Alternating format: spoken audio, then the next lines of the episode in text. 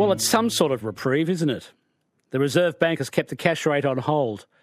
It was, it was becoming like one of those sort of, you know, games where you bet will they, won't they, will they, won't they, and they didn't. Peter Ryan is the ABC senior business correspondent. Peter, what, what can you tell me about the decision? You were standing outside the Reserve Bank waiting for the announcement today, I see you again. That's right. Once again, for the uh, 11th, 11th time since May, maybe even longer, right through the pandemic, I was there when they were cutting rates. Um, but yes, that's right. It's interesting when you get to a point where um, nothing happens and it's a uh, big story.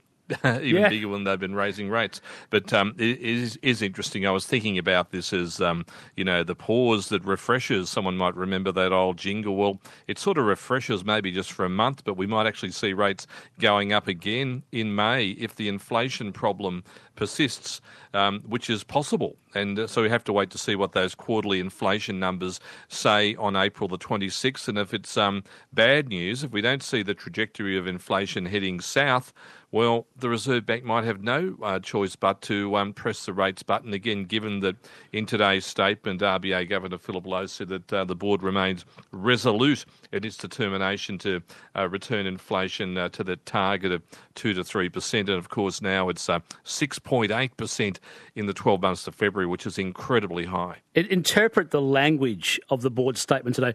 Resolute, is that a, is that a term, is that a word? They've used in the past, Peter, or is this a new one? Yeah, they've uh, they've used the term resolute um, uh, a few times before. Probably every statement over the last uh, uh, year or so, but there are a few subtle changes. We're always looking out for these subtle changes, trying to put the um, the economists, uh, uh, market economists, out of business, looking for uh, sudden changes. And the statement in March, they they actually referred to um, the expectation that there will be some further tightening of monetary policy, but now they're saying they expect there could be some further tightening of monetary policy. Quote may well be needed. So um, Philip Lowe's maybe learnt uh, his lessons as not being too too specific about what what they might be doing. He's got the flogging, no, hasn't he? Yeah.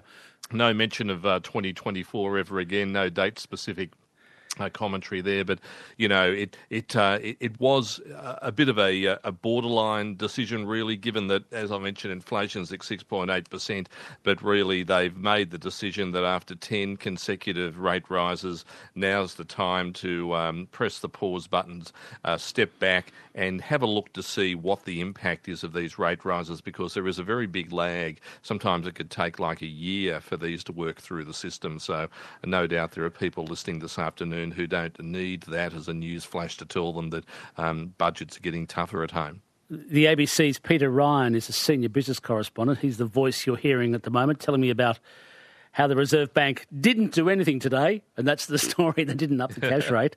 I'm wondering whether OPEC's decision 48 hours ago to uh, to reduce their output of oil, meaning the price of oil is going up, in a sense, in a funny kind of way, does a bit of the Reserve Bank's job for it to suppress potentially inflation in Australia.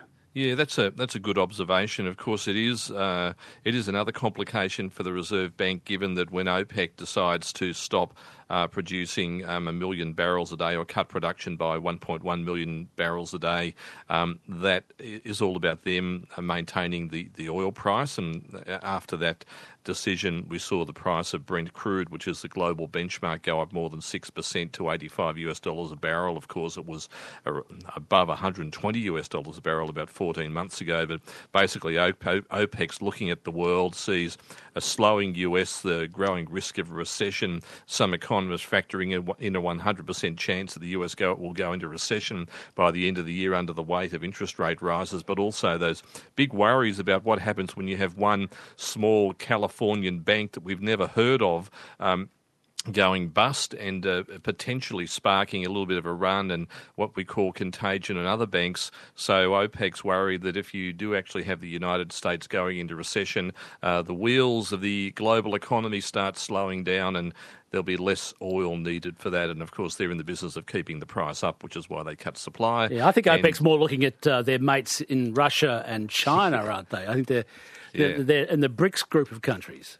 That's right. Those um, sort of non-official members, but yeah, mm. it's all it's all about. Uh, some people would say it's unkindly the cartel, but that's exactly what it is. Of course, uh, it's OPEC and it's uh, Russia and China, not the United States, of course. And in some ways, this was seen as uh, OPEC um, thumbing its nose at the United States and US uh, President Joe Biden, who made that trip there last year, trying to urge the Saudis to increase production, but once again, when the the United States or a US president goes overseas trying to tell another country what to do, well, you know that's sometimes the result. I reckon the, the Saudis are having an each way bet as they they they they they're seeing that they in their mind maybe the American what's word influence in the world is declining, so they want to get a bit closer to uh, to the to the other bloc of nations.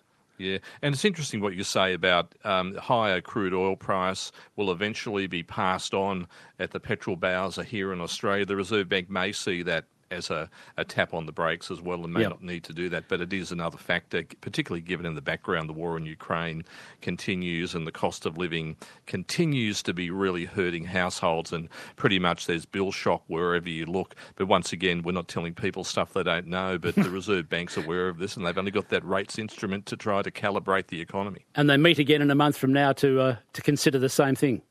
That's right. They'll be meeting um, first Tuesday in May, but that will be right after the uh, quarterly inflation numbers, which are out on the 26th of April. And so the Fed, have, when's the federal budget? That'll be in May as well. Yeah, second week of second week of May. So this is all in the lead up to the budget. A lot of stuff going on.